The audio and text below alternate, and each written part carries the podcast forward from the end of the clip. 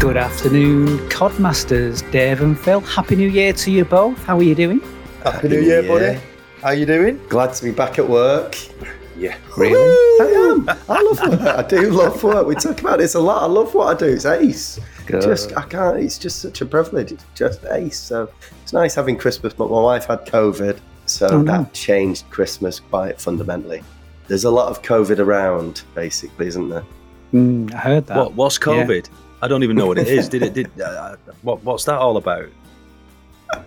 Never heard of it. Not Yeah, sure. no, it was. It was. It did throw things quite quite considerably. To be Oh, honest. no. But Is she you feeling go. better? Yes, better now. Good. Yeah, better now. Good. Yeah. That's good to hear. Dave Yeah. King Cod, how was your New Year? Christmas, New Year. Yeah, good. Busy in the mixer of lots of stuff. Bit of running, bit of biking, bit of training, food, drink, here, there, all over the show. Bit of work, caught up on a bit of stuff, bit of admin. The mixer, in the mixer. It was good, man. It was really good. Really enjoyed it. Good, good. A bit of this and a bit of that. I saw some images that you shared with Do you know us. what? And- You seem to be, Yes. let's say, partying happily. Oh yeah, I saw them. Yeah, that, and that wasn't instigated by me. was on. I think. Well, I went for a couple of beers with the boys, nice and easy. Came back. Mrs. E was home alone and has started a party for one. So I ended up getting involved in the party for one, at which point I nearly fell over and took the Christmas tree out. But yeah, yeah, those images, correct. But I, I was not the instigator. Normally, I'm the guy that instigates. I, I was the entire opposite, Mhm. opposite that uh, that particular evening. Believe that if you want, but it is the truth. We believe that. Yeah. we Yeah, believe yeah. It. Likely story. Why wouldn't we believe you? and I want to wish Happy New Year to to our listeners um, in, in all these in all these different countries around the globe. I hope you have a good one. I hope you've had a great festive time and you're all ready for this uh, exciting new year. Just going to share with you. I know you were going to ask Phil and Dave, but I'll get rid of the awkwardness. We never do though. We never do, do we? And that's the thing I love. You've got No, to basically no. instigate It's it all yourself. about you. Yeah, I like. I asked myself that question. How, how was your New Year, Andy? Well, actually, it was. Uh, thanks for asking. It wasn't Andy. good, was it? No, it was dreadful. It was dreadful. Yeah, my um, my mother in law passed away on Christmas Day, Yeah. which was uh, which which is disastrous. Obviously, you know, it's um, you know, it, it's it shook us in a big, big way. So that's Nikki's mum. We didn't Mm. expect it. She had Christmas Day with us. We had a fantastic dinner. We said, you know, we love her and we, we'll see you see you tomorrow. Nikki went down in the morning and found her at the bottom of the stairs. Oh. So we, we're waiting to hear more via the inquest. So uh, Nikki's getting our full support. So family are coming Yeah. together at a, at a really difficult time, which is usually an exciting time of the year Yeah. to something which we know is going to be difficult. But it's, you know, each day at a time, isn't it? So it's not Yeah. our first rodeo. We've been here before. We know what it feels like. We know it's going to pass. But, you know, life carries on. The, the earth keeps spinning on its axis at 23 degrees and day follows night as normal. But there's something in particular I wanted to, I've just observed. Phil, you've brought a mate along. I have, I have Introduce us. Who, who, who's your Bring friend? someone in. Uh, this is uh, well the the Reverend uh, Nick Bundock uh, of. St James and Emmanuel Churches in, uh, in in Didsbury near me. A very good friend Hi. of mine, very good friend of the family, and a I would say this a pillar of our community. I would say Oh, absolutely, yeah. So yeah, thank you, Nick. Good to good to have you on board. it's great to be here. Thanks for thanks for inviting me along. I hope I don't wreck it. no, Not definitely possible. not. We've been trying to do that for it the always last couple changes years. things when you've got a vicar. When you've got a vicar in a in a, in the place, everyone's like watching their p's and q's. Oh, you've not met us. Yeah. You've not don't met know. us. You don't know me and Andy. please don't please don't worry. How yeah, I've seen you. you in conversation with Polly at the church, Nick. So I, Yeah, I know there is about it. colourful language that uh, that uh, is uh, accepted. I like I like it, boys. I like it. I like it. So, what do you do for a living then, Nick? well, It's a bad um, I am a I am a vicar, but yes, the thing is, is because I'm because I live in in Didsbury, it's very similar to the vicar of Dibley, isn't it? Yeah. So Vicar of this Didsbury. I am the- I am the real vicar of Didsbury. I love it. but we wanted to talk about faith and spirituality because we've done this. We've skirted the issue, haven't we, previously? But we've never really talked about it as a theme, and it, and it, you know, our experience of the world is is is is so important, and I just think it's really it would be really interested to get you along because partly to talk about faith, but also to talk about like your journey with with the church as well, which is mm. fascinating and has been impactful, but also has elements of tragedy in there as well. And and, and you you know you, you had to manage a community through a terrible tragedy. You know, sometimes you have these things that happen in your life, don't you? That are like um, like a watershed and I sort of, I, I, you know, history's divided into, you know, BC, AD, you know, because of a watershed kind of mm. event. And I feel like my own life has been like that. I've got like my life before 2014 and my life since 2014. And it's as, it's as, it's kind of as profound as that because mm. in 2014, a young teenage girl in our church called Lizzie took her own life in a field behind the church.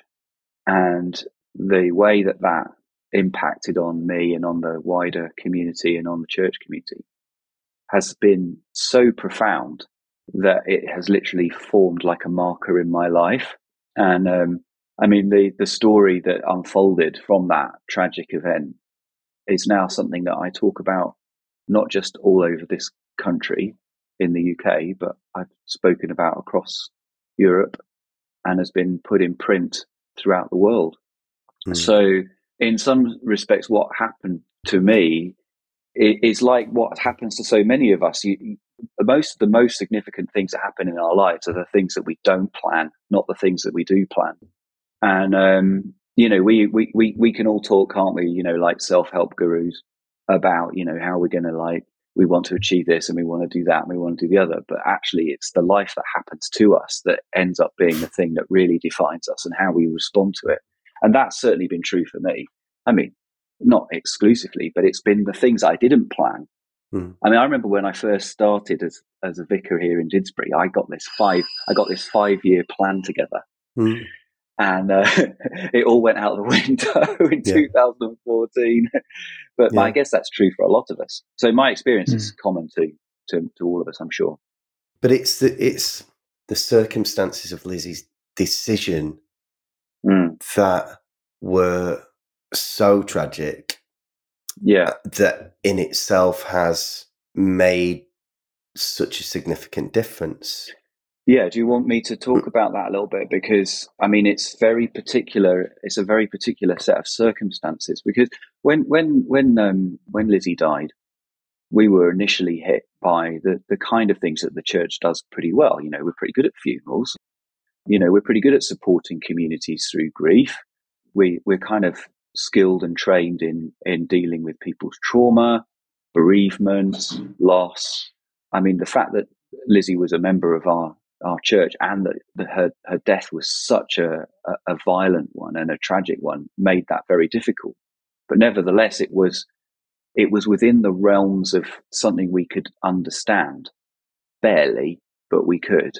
But when it turned out at uh, the coroner's hearing in December that the primary or one of the reasons, one of the key reasons that she took her own life was because she couldn't reconcile being gay and being a Christian, that threw every card in our hands up in the air. It was mm. like everything.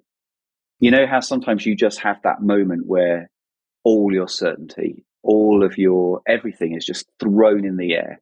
The whole edifice came down because we had to work out how it had gone wrong, what she'd picked up, where she'd picked mm. it up, how she'd picked it up. What did we believe about faith and sexuality? What did the wider church think about it? What were we going to do about it? How were we going to go forward?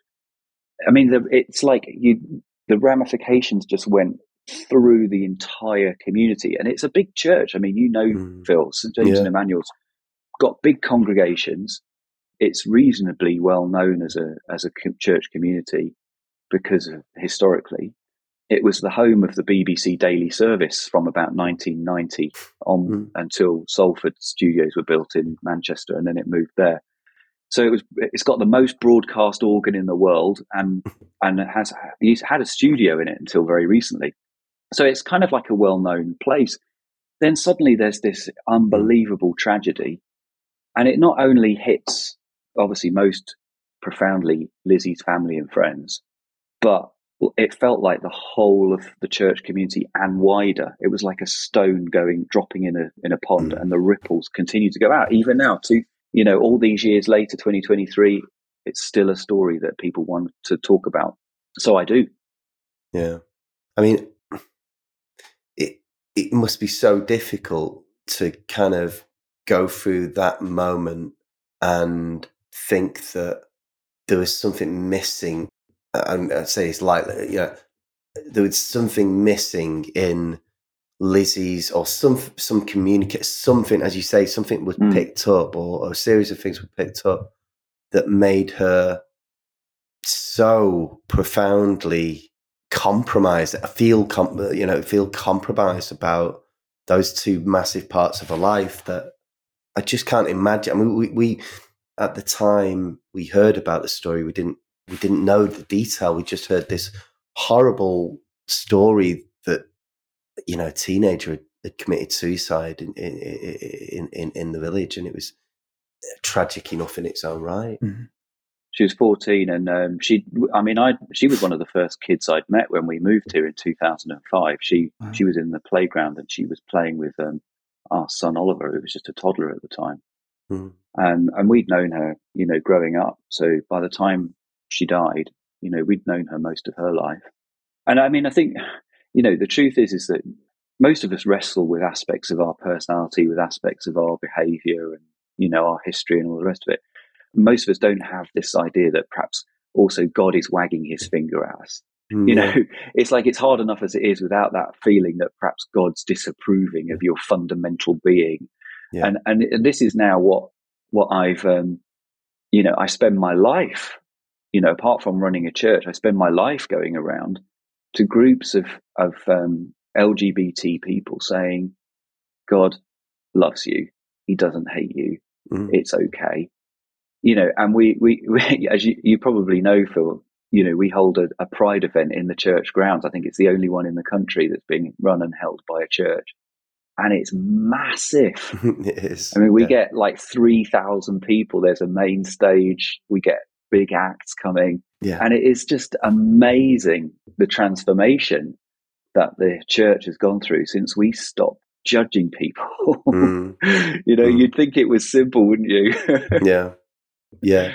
But but that, but that is you know that that's that that's the big transformation, isn't it? It's become yeah very much an open place and uh, like a beacon, uh, you know, for to hopefully yeah. avoid any tragedy like that happening again, you know, that, you know, it's 2023, you know. I imagine early on in, in that sort of phase from what happened to, and, and then the realization and the, trying to shift the general like community and their understanding of LGBT kind of rights and acceptance, sorry, was that was that challenging? I can imagine it. You know, with, with a with yeah, a church kind of community. Yeah, you could say that. I mean, I you know I thought that I thought that being in Didsbury, you know, quite a professional, quite lots of well educated, you know, professional people. That actually the general feeling would be, well, you know, of course we're inclusive. You know, mm. that that's you know that's the kind of people we are. But I was really surprised when we opened that can of worms and said, you know, this is what's happened and what we're going to do about it. And let's be much more vocal about being inclusive. Actually, all hell let loose. You know, it suddenly realized, you know, maybe, you know, in a way, Lizzie was onto something. There is a mm. lot of, mm. there is a lot of religious homophobia, theological homophobia latent within the church and within other faiths, which I'm not, you know, qualified to speak about, but I know it's there too and I found it. I, I discovered it by pressing, by, by poking the, the, you know, that issue. I suddenly realized, gosh, there is something, there is a problem here. A ton of people left the church when we decided that we were going to be, you know, vocally inclusive, not just tolerant, but, you know, but celebrating diversity in that way.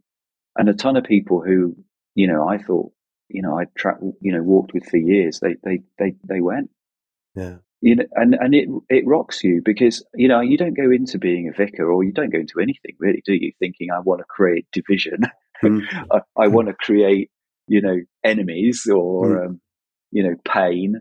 You know, you don't, nobody, I don't think does that. But suddenly I, I realized, you know, talking about being middle aged, what do I stand for? Mm. You know, do I, or do I just shift? Do I just dance around, be whoever I'm, whoever I'm talking to? I become that person, you know, or do I actually have something that I'm going to, that, that I'm going to say, no, this is, this is where I'm going to stand on this issue, whatever the cost. Mm. And, um, and it was one of those kind of issues, you know, what am I going to do about this tragedy? And am I prepared to, to stick it out, even if it means that, you know, the church really stuff, suffers and struggles? And I think it was probably the first time I'd ever had to really face that in a very concrete way. But I know that that's, you know, a situation that's going to be common to your listeners. You know, at some point, where do you stand? Yeah. You know, and that's one of the things about being a grown up, isn't it? Mm. Like, where do you stand, and are you prepared to stick with it? Yeah.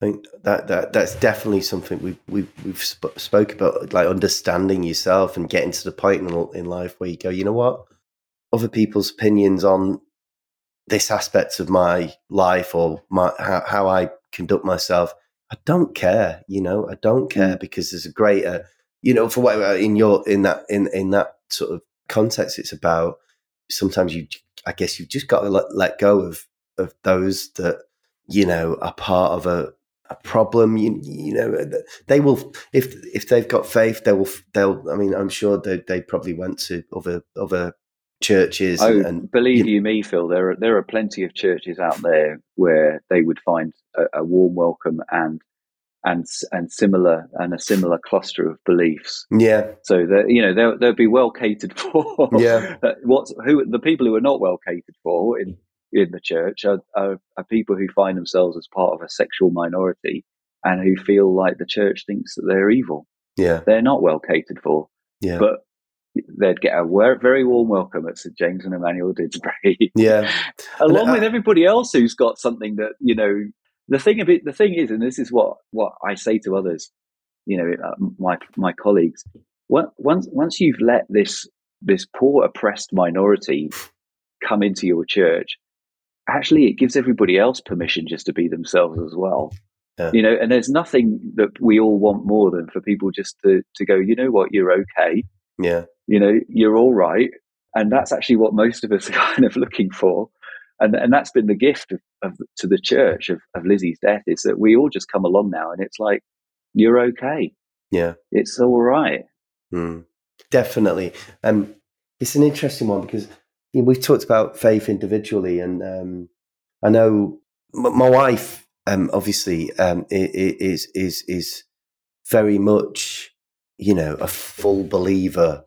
I have to use my language carefully here because I, I think I was thinking about this before. I mean, I've gone through times in my life. I've, I wasn't brought up in with religion, you know, and I think that's the fundamental difference between me, me, me and my wife. I wasn't brought up with religion, so it was kind of part of school. And I remember doing the Christmas, playing my guitar at the Christmas shows in the churches and all that kind of thing. And it, it, these were day, days where you know the the, the the assembly in the morning would be carol, um, hymns. Sorry, there would be carols at Christmas, obviously, but it, from a family perspective, it wasn't it wasn't something we did uh, uh, or, or in any on any side. My mum, my dad, you know, their parents or, or what have you. And so there's been times in my life where I've kind of thought of myself. I would describe myself. I would identify perhaps as an atheist, but not with any great thought to that. On reflection now, I was thinking. I went for a walk earlier to just kind of unpick this in my head. I probably just think of myself as a as a Christian. I'm probably a lapsed Christian. I, I don't, you know, it's always been present in my life. In my more rebellious years, I probably would have been, gosh, I don't believe that. You know, that's not for me. As I get slightly older in life, I realize, well, you know, it is there, you know, in one way or another. I, I just I'm not like immersed in it. I just it'd be interesting to see what Dave and Andy think because I know they've got sort of they're, they're if I'm somewhere in in the middle, I think Dave and Andy are, are on sort of not polar opposites, but you know their their their perspective is different again. Go on, Dave. Tell us more about your your viewpoint. I mean, the first thing I say with regards to belief, I think people, everybody's like believe in whatever works for you. Absolutely, whatever that is. You know, as long as you're not pushing that on somebody or or or you're harming anybody, then it's like an opinion. An opinion's an opinion, isn't it? From, from that perspective. So, you know, I've got my wife is Catholic. Uh, the kids went to a Catholic uh, primary school.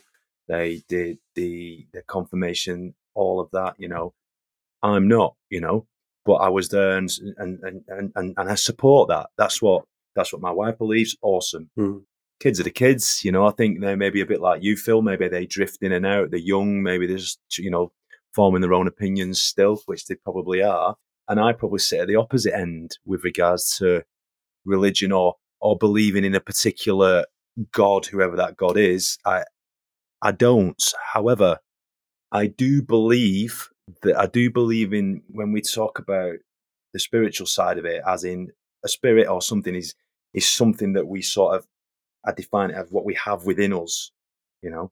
And I definitely believe that when when this physical entity leaves this world, that that doesn't necessarily pass with the physical entity. I believe that that goes on to do something else. It's here, and I also believe that you know mm-hmm. you see this physical entity, and the spirit within is also doing things around. Do, do you know what I mean? I believe in that. Now, I'm not. Mm-hmm. I'm not completely dis- dismissing Christianity or any other form of religion. Some of it might be down to ignorance. So I've not had that exposure of it enough. So it is, ignorance plays plays a part of it. I just, I guess, I just don't get it to a certain extent. There are all other things that I think about and go, "There's no way that that could have happened that way," or we have one particular God that did this, this, and this. I, I, you know, it, it, and I've got a, my mind is so open. I could sit down and talk to some conspiracy theorist and, and have a conversation around that. Or, for example, sit down with you, Nick, and listen to what you've got to say. Or, and I'll listen because it does blow my mind because I'm like, wow, it could be this, it could be that, it could be this, and could be that. But I just, I don't buy it. You know, I mean, if I was to think, how would I sum up a god or somebody's god? I would look at it. Well, maybe it was a spirit uh, who basically, if he was alive now, had a really good book deal, wrote a great book that a lot of people bought, and had a really good profile that reached a lot of people, which might sound a really odd way to look at it, but maybe maybe that's what it was, you know, or maybe that particular god or these gods never existed. Someone created a book, wrote a book, or did something along those lines and got profiles. That's the way I come at it from. Whereas if you spoke to my wife about it, she'd look at it, well, it would be this, this, and this, and this. But that's the way she was brought up. So I'm sort of like, I don't know.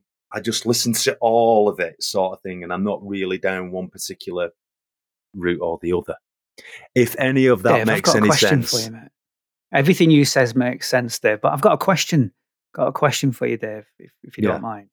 And this is not challenging anything you've said. I love you no matter yeah. what. You know, yeah. whatever you believe in. If if you you know, you know, if you told me the complete opposite to what I believe in, I'd still love you, irrespective.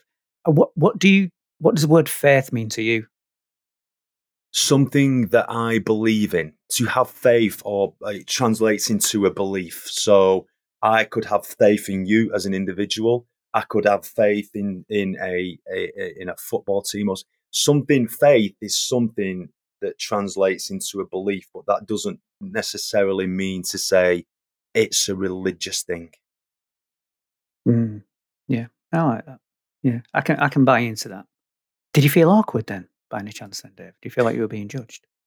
No, not. Do you know what? When so when my dad when my dad passed away, uh, I didn't really get massively involved in the funeral planning because my mum sort of took over it, and I was a bit like going through a bit of an angry period, and you know everyone's like, "We're doing it this mm. way, we're mm. doing it this way," and I, I was like, you know, my dad, my dad would be pretty chilled, you know, he'd want to do it his way. And when I when I, when I when I actually did, you know, I, I, did the eulogy or I got up and spoke about him in in the church. You know, that's where we were. That's what that's what was happening. I mean, when I pass away, guys, if I could, I'd have a Viking funeral. I'd like to be. I'd like to have a boat all built up, put it and push me out to sea with the Gladiator soundtrack behind. I, if I could do that, I would do that. That's the way I would. That's the way I would actually like. Like a bit, a bit of an event. Has it got to have one of those flaming arrows? Oh well? wow, that would be yeah. that'd be incredible. And then followed by a bit of a DJ and a barbecue on the beach, something like that would be would, would be really good. But I, I, I, still, I, hmm. actually said at my dad's funeral, you know what, what I've just said. I, I don't believe in God, but I believe in the fact that we've all got a spirit within us, and I know that whatever you know, that my dad's spirit will live on somewhere, doing whatever you know, whatever that is because it because we don't know, do we? I mean, I don't know. I, I don't know what you know what's what's happening or or where, or where it's going. I'd love to ask you more about that grieving process you went through with your dad because I remember you you know we we spoke quite a bit about that and especially about being so ballsy enough to do the eulogy as well and say what you said in those circumstances. I think it, it, showed massive character. But I'd love to come back to that in a bit if that's okay, Dave. Yeah, absolutely, of course. Yeah, yeah, definitely. And maybe get Nick, Nick's perspective on that as well, because you know grieving is something that I'm surrounded by at the moment. Yeah. But Phil, you were asking about you know our beliefs, if you like. I I went to Boys Brigade by choice. I wasn't forced into it. Um, I then went to a Baptist church as a teenager. Loved it. And it wasn't one of those crazy Baptist churches that hate everyone. It was a very inclusive Baptist church, by the way. It wasn't one of those who, who got on the news recently. My kids went to Denshaw Church, a little village community church. Absolutely loved it. I learned so much about myself and lives and communities in that in that village, which is fantastic. And then more recently started going to Impact Community Church as well, which is a more modern twist on Christianity, if you like. It's a more upbeat, vocal, happy clapping kind of singing songs, playing guitars, playing drums and stuff again, Christian in a, in a very Christian way, but a completely different way of celebrating as well.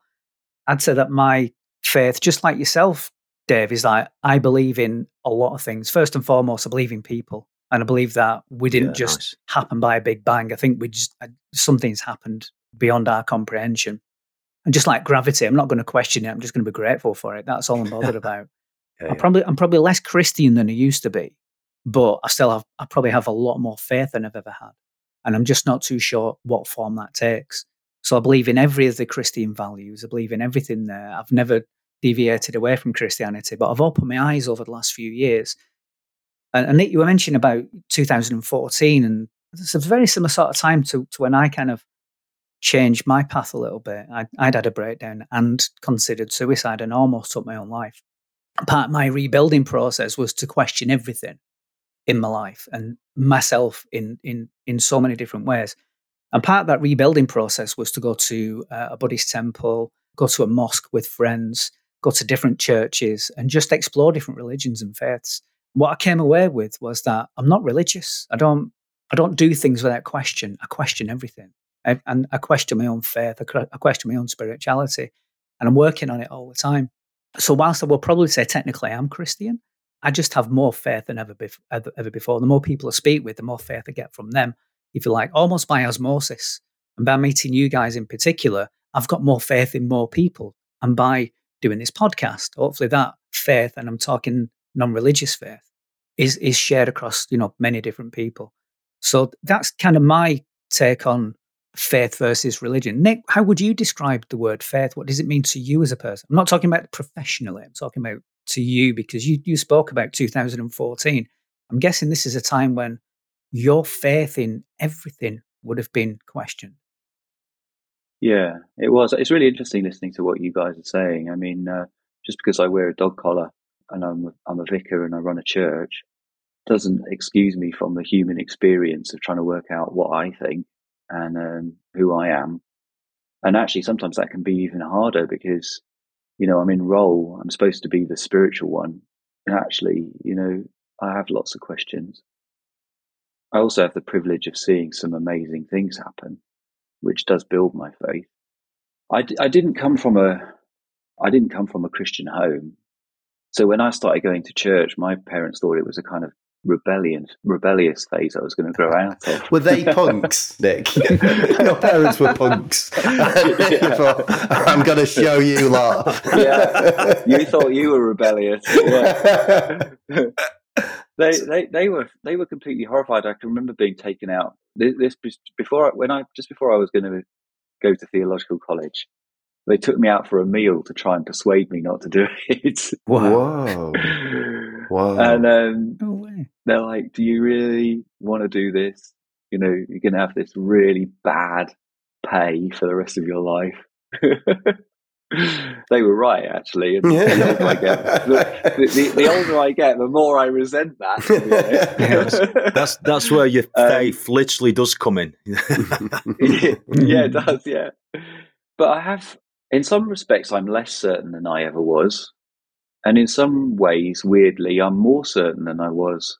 And I, and I feel like, like I'm more in touch with the, with the mystery of God and the sort of sacredness of the universe. I don't know. It's really difficult for me. It's difficult to put this into words. I see God in so many places and in so many people and in so many things that there's a there's a prayer that some of us are taught to do. It's called the Examen prayer. You do it before bed, and you look back and you just say, "What when, what am I thankful for today?" And what kind of God would have given me that gift? So it could be, you know, I went for a nice walk with my dog, and we walked along the River Mersey, and I'll go, "That was a really lovely walk." And then you ask yourself the question, if if that was a gift from God, what does that say about the character of God? And that really touches me because I think you know some, sometimes we don't directly link the character of God to the things that that are really good in our lives, and I think that Yeah. shows the character of what God's like, and that kind of thing really keeps me going. But do I like? Have I got this rock solid belief? Well, I don't really see it like that anymore.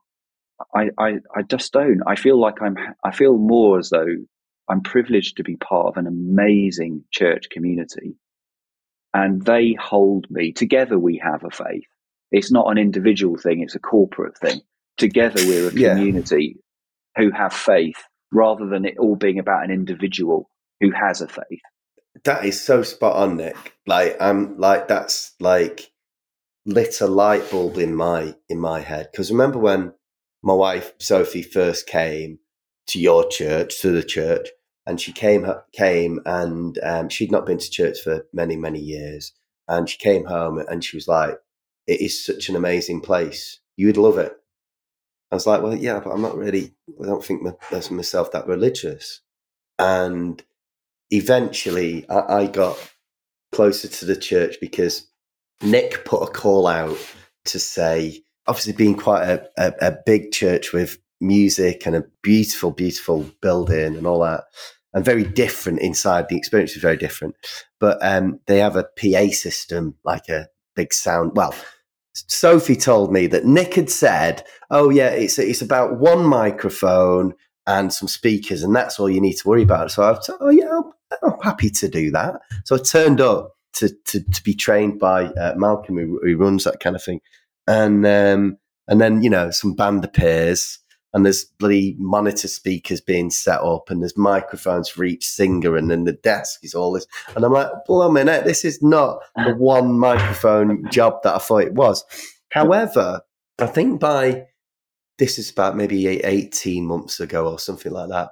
What really struck me at that point is that not that I disbelieved her, but she was really right about this community thing. And uh, that's really, I think that's why I described Nick as pillar, a pillar of the community because it sort of is that. And it's like, I think what you said there was quite profound for me that it's about the collective belief of a community rather than an individual with a book wagging the finger in that, uh, that kind of way. I think that's really quite fascinating because I think, uh, you know, the community around St. James and Emmanuel is is a very lovely one and one that gets things done.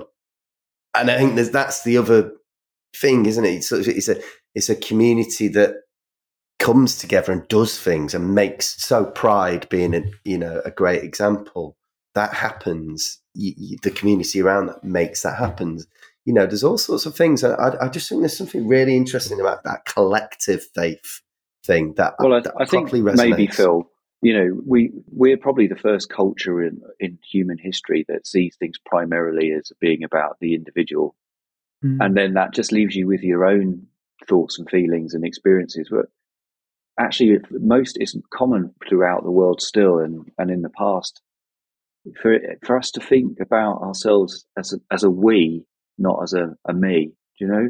And so when you start to bit set set yourself within a bit much bigger context, it's there's my story, which is like the little I, but then there's the big story of the big we. You know, mm. who are we? Mm. And who are we like more together than we, when we're apart? And you don't have to be part of a faith community to have that experience. You can be part of any community and have an experience of being part of something bigger. It's just that it's more intentional in a faith community because you're deliberately associating yourself with a story.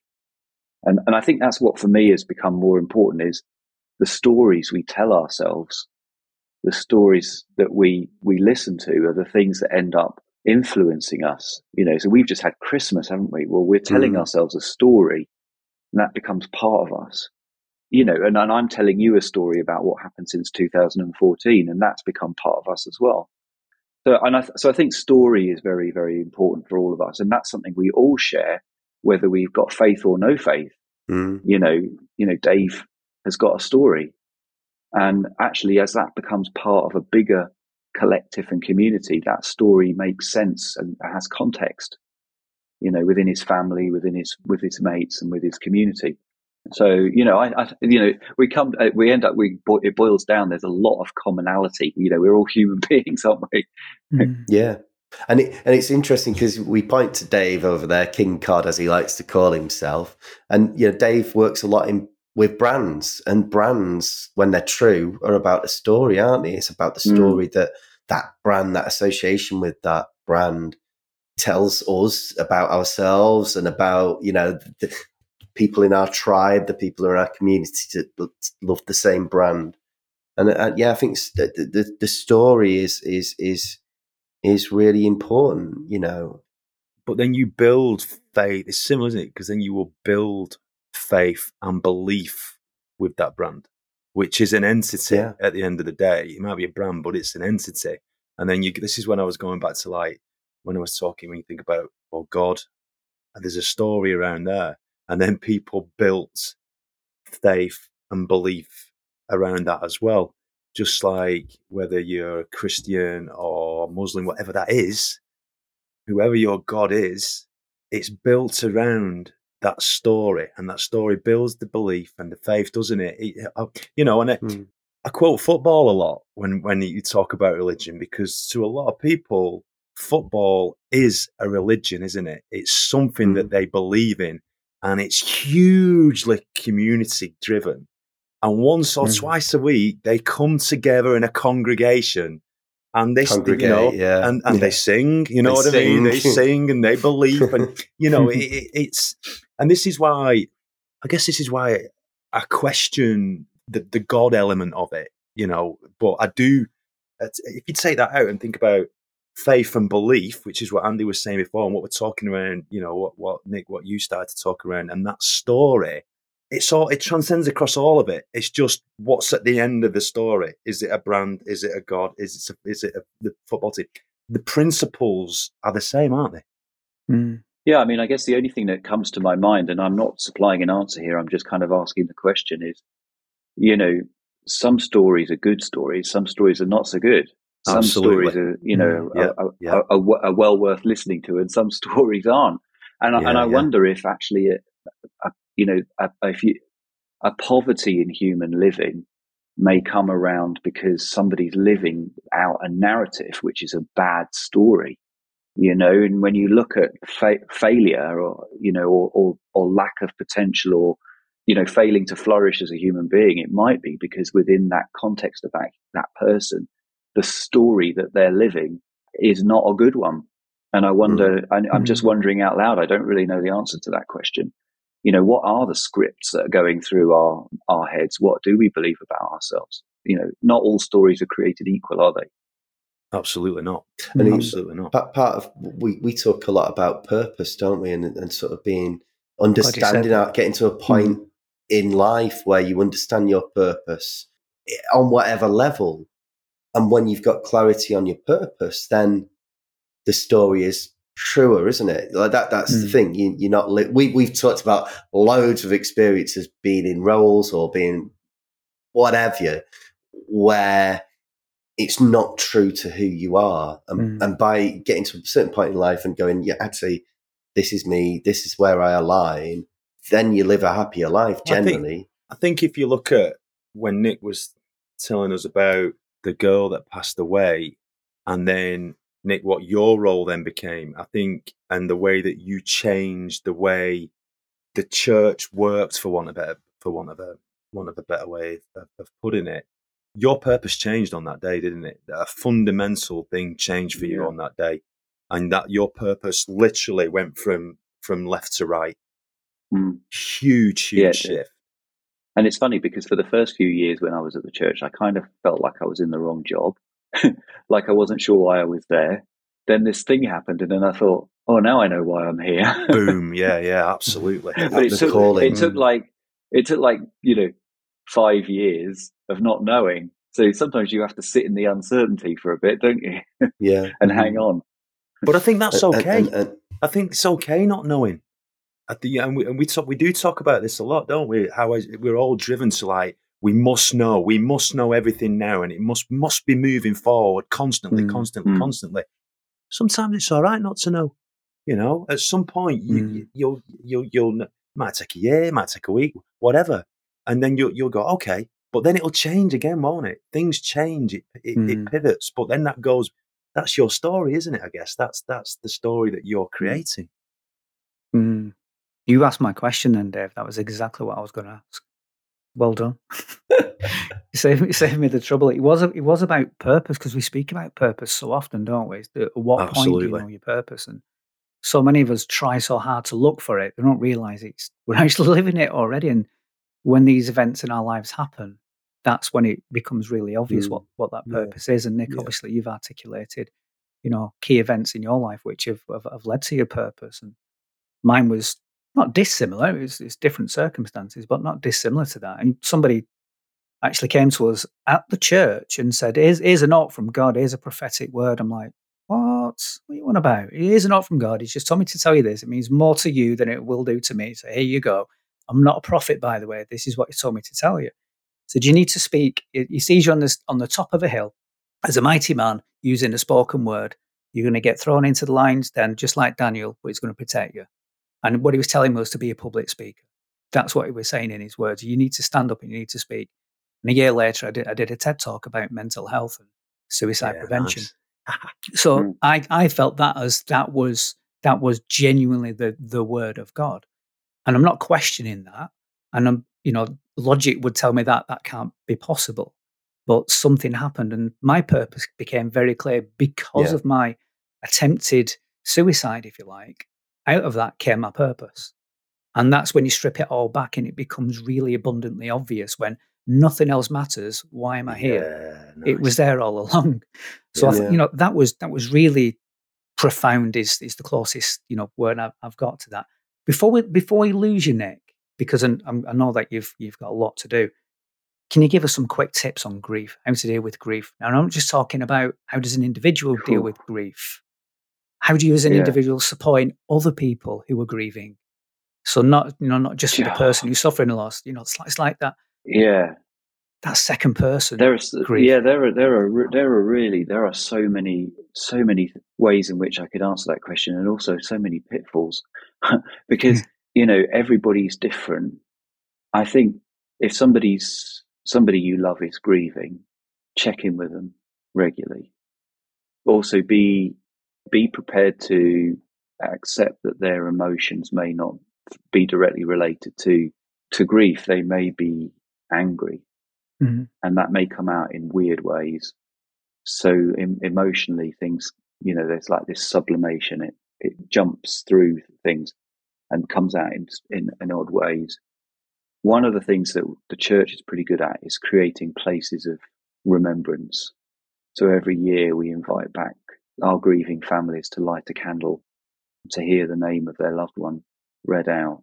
Uh, that's Now, whether I the, whether your church does that or not, you can still do that. So create moments of remembrance. That might be at birthdays, Mm. Christmas, particularly Christmas for you, Andy, because mm, that's mm. going to be. You might want to. You might. I mean, little rituals. You know, lighting a candle, setting a place at the table, or anything that kind of helps you remember a person on a special day. Okay. And I think um, just accept that actually the thing about grief is this hole opens up in your life, and people say, "Oh, you know, give it time," and you know, and and the, and the hole will shrink. But actually, the truth is, the hole never shrinks ever. But what does happen is life grows around the hole, and I think that's a more healthy way of looking at Mm. grief. Is is that that it it's a moment that changes you forever, but and it will never go away. It's just life flourishes around the outside of it. Mm. Um, beautiful. so it's like managing your expectations of that person who's grieving. But actually, it's much harder to be the supporting person in a way because you you can easily get it wrong and say the wrong thing, but don't let that put you off asking. I think that's Mm. that's the key thing. Yeah. Check in, particularly as a guy. I hate doing that. Mm, I find it easy professionally, but when in my own family, I find it way harder. yeah. Yeah, that's really that's really great advice. Moments Yeah. of remembrance, I love that.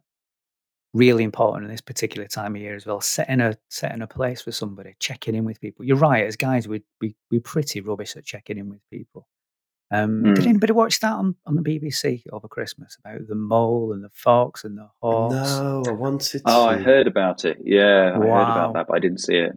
unbelievably powerful. And there's a line in there which the mole uses, and I won't give too much away. The, the mole uses a line, and it is, it's just beautiful. And, he basically says he finds it hard to tell people that he loves them, so he says something else instead, and he comes back to that same phrase towards the end. And I'm there like crying like a Oh. seven-year-old baby. I'm like, I can't go. It's, it's too much for me. It's beautiful. I, I love that. Thanks for that, Nick. I really, I really appreciate it. It means an awful lot. Somebody said to us recently. In fact, they posted on our timeline. Grief is the price you pay for loving someone. yeah, it's true. Loved it. We're going to have to let you go out with it because you've got a congregation Yeah. and lots of Yeah. many people to to, Yeah. to inspire and to and to, to share love with. Uh, I just want to say thank Well- you for for joining us and being one of one of the COD today, part of our community. Well, I, I, I feel honoured, and um, thank you. I really appreciate the time. Thanks, guys. No, no, you're welcome. I think it's been Phil, brilliant, great conversation. Thank Phil, you, thank Nick. you Yeah. for for inviting Nick along as well. You, you've added Yeah. a new dynamic and something that we've you know we've not been brave enough to speak about. No. So thank And you for yeah, for brave. Yeah, yeah, that's right. Yeah. King Yeah, Cod. Do you want to check it out. talk us out of the show? What what have we learnt today, and what should our listeners do? Our listener do? Ooh, Nah. I feel, super underqualified. I mean, I'll give you my take on it, as I always do, and it's you know it's my take at the end of the day. I mean, I think everything we've spoke about today, I uh, have an open mind. Just have a complete open mind. You know, whatever somebody believes in, you know, whatever that is, whatever whatever it is, just have an open mind. Take the time, take the time to listen, and try not to judge. You know, try try not try not Yeah. to judge. You know, we we, we say it so many times. We, we're all different. We're all different, but that that's the good thing because if we were all the same, it'd be pretty boring. You won't want a few billion Daves on the planet, would you? You know, from from from that perspective. Hey, Definitely not. No. It'd be an overload, wouldn't it? I'm just going to add just to, there's something I wanted to just just share just before you talk us out of the the show. You know, I bang on about the blue zones a lot about you know people where they Yes. live longer and happier. What comes up in the blue zones every single time is faith. The people who live the longest and the happiest have faith. It doesn't matter what they have faith in; you just have Yeah, some faith in something. nice. And the Seventh Day Adventists, uh, Seventh Day Adventist, I think I'm saying that right. They're the ones in uh, California, Loma Linda, who live the longest in America, and they're incredibly faithful. And the way they live their life is is, is fantastic. So it doesn't matter what, as far as I'm concerned, I'm sure we'd all agree, it doesn't matter what faith you have, but you need to have faith in something Mm, and somebody or something Absolutely. beyond ourselves to you know to guide us along. So that that will be my take from this from this call. Really appreciate it. Thank you, Thank you. Dave. Oh, that's me. Yes. Oh, absolute. Yes. Sorry, guys. go, Sorry. Yeah, yeah. I only get one job at the end of it. I've got one real main task, and that's basically to see us out. So yeah, yeah. I'll just iterate what Andy and Phil said, Nick. That's been absolutely class. And to our listeners that are out there, if you if you're liking the content, if you like what you hear, give us a give us a like, give us a comment, give us a share and a subscribe. And uh, if you want to get in touch, have a conversation, any suggestions for what, we're talking about, or if you want to come on the pod, drop us uh, drop us an email at hello at talkingcod.com.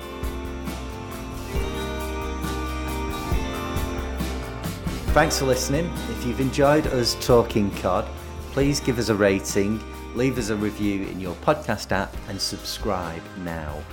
Quick shout out to the guys at DapDip Productions, the folks pushing the buttons behind the scenes. Check them out at dapdip.co.uk. And thanks to Rubber Bear for our theme tune elements. Find the band on Spotify and SoundCloud. We'll see you next time for more Talking Cod.